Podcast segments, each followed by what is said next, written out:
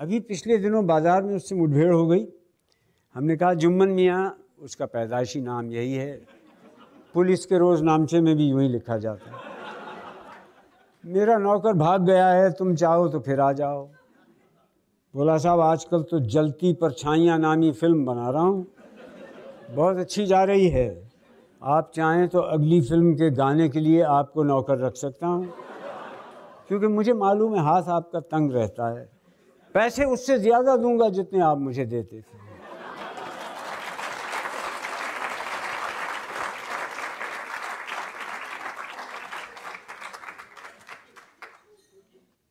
शाम के पेचो खम सितारों से जीना जीना उतर रही है रात,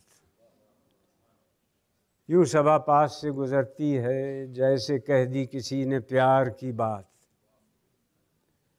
सहने जिंदा के बेवतन अशजार सरनिगू महव हैं बनाने में दामने आसमां पे नक्श व निगार।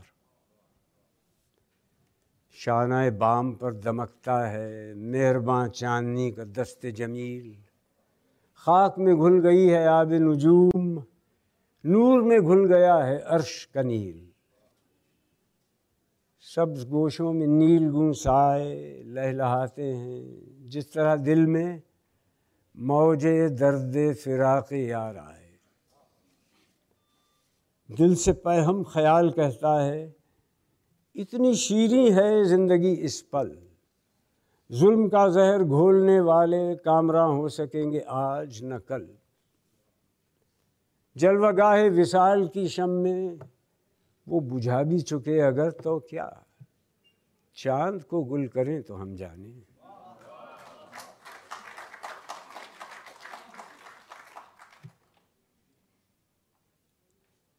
आखिर में यूसुफी साहब का एक बड़ा मुबारक होता है वो दिन जब कोई खानसामा घर में आए, और उससे भी ज़्यादा मुबारक वो दिन जब वो चला जाए। आमतौर से ये समझा जाता है कि बदज़ायक़ा खाना पकाने का हुनर सिर्फ तालीम याफ्ता बेगमात को आता है, लेकिन हम आदाद व शुमार से साबित कर सकते हैं कि पेशावर खानसामा इस फ़न में किसी से पीछे नहीं। खानसामाओं से अहद वफा उस्तवार करने और उसे हमेशा के लिए अपना ग़ुलाम बनाने का ढंग कोई मिर्ज़ा अब्दुल वदूद बेग से सीखे। यूँ तो उनकी सूरत ही ऐसी है कि हर कस व नाकस का उन्हें बेख्तियार नसीहत करने को जी चाहता है, लेकिन एक दिन हमने देखा कि उनका देरीना बावर्ची भी उनसे अबे तबे करके बातें कर रहा है।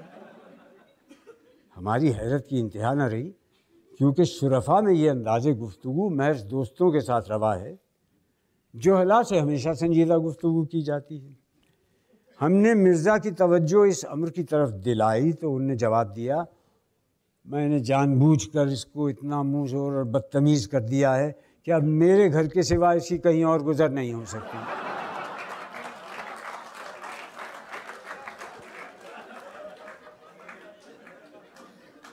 कुछ दिन हुए, एक मिडल फेल खानसामा मुलाजमत की तलाश में आ निकला और आते ही हमारा नाम और पेशा पूछा।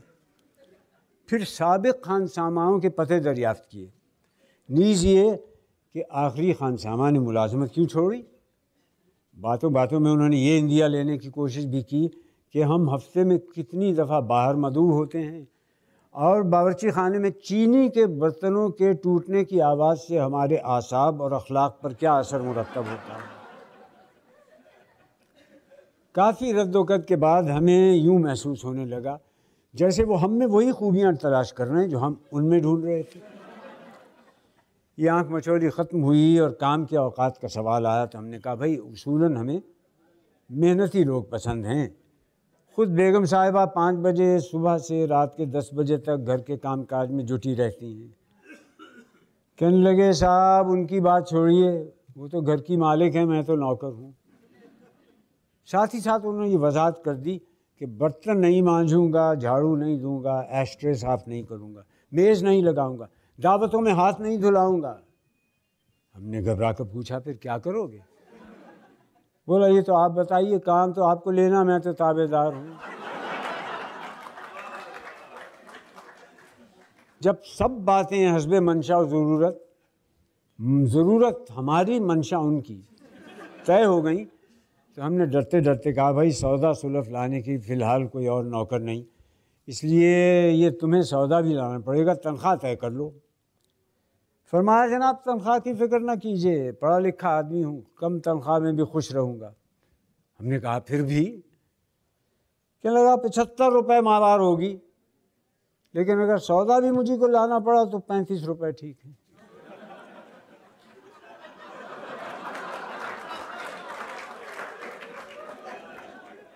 उसके बाद जो खानसामा आया उसने कहा मैं चपातियाँ बैठकर पकाऊंगा मगर बुरादे की अंगीठी पर।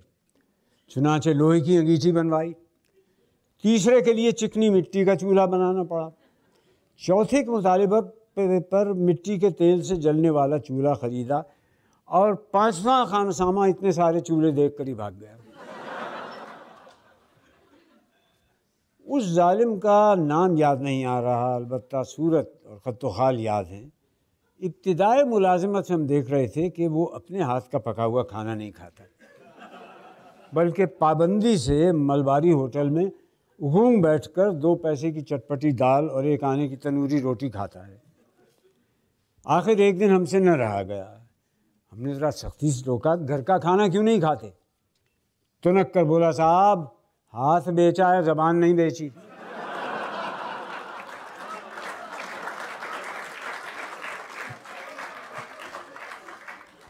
उसने निहायत मुख्तसर मगर गैर मुबहम अल्फाज में वाजे कर दिया कि अगर उसे अपने हाथ का पका खाना खाने पर मजबूर किया गया तो वो फ़ौरन इस्तीफ़ा दे देगा।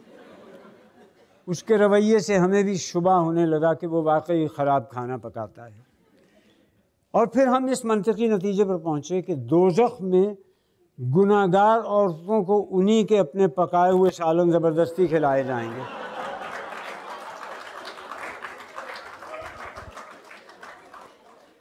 गुज़श्ता साल हमारे हाल पर रहम खाकर एक करम फरमा ने एक तजुर्बाकार खानसामा भेजा जो हर इलाके के खाना पकाने जानता था। हमने कहा भाई और तो सब बातें ठीक हैं, लेकिन तुम सात महीने में दस मुलाजिमतें छोड़ चुके हो, ये क्या बात है? लगा साहब आजकल वफादार मालिक मिलता कहाँ है। अगर आपको कोई खाना बेहद मरगूब है जो छुड़ाए नहीं छूटता तो ताज़ा वारिदाने बिसाते मतबख इस मुश्किल को फ़ौरन आसान कर देंगे। अशियाए खुर्दनी के और इंसानी मेदे के साथ भरपूर तजर्बे की जो आज़ादी बावर्चियों को हासिल है वो नित नई कीमियावी ईजादात की ज़ामिन है। मिसाल के तौर पर हमें भिंडी बहुत पसंद है, लेकिन दस घंटे कबल ये मुनकशिफ हुआ कि इस नबात ताज़ा को एक ख़ास दर्जा हरारत पर पानी की मुकर्ररा मकदार में, जिसका इल्म सिर्फ़ हमारे खानसामा को है, मीठी आंच पर पकाया जाए तो इस मुरक्कब से दफ्तरों में लिफाफे और बदलगाम अफसरों के मुंह हमेशा के लिए बंद किए जा सकते हैं। इनके बाद जो खानसामा आया उसने एक दावत में जिसमें चंद अहबाब और अफसरान बाला भी मौजूद थे, जो कोरमा पकाया उसमें शोरबे का ये आलम था कि नाक पकड़ के गोते लगाएं तो शायद कोई बोटी हाथ आ जाए। इक्का दुक्का कहीं नज़र भी आती तो इस तरह के साफ छुपती भी नहीं, सामने आती भी नहीं। दौरान ज़ियाफ़त अहबाब ने बकमाल संजीदगी ये मशवरा दिया कि रेफ्रिजरेटर ख़रीद लो, रोज़ रोज़ की झिकझिक से नजात मिल जाएगी। एक दिन लजीज खाना पकवा लो, हफ्ते भर ठाट से खाओ और खिलाओ। किस्तों पर रेफ्रिजरेटर ख़रीदने के बाद हमें वाकई बड़ा फ़र्क महसूस हुआ, और वो ये कि पहले जो बदमज़ा खाना हम सिर्फ़ एक ही वक्त खाते थे अब पूरा हफ्ता खाना पड़ता है।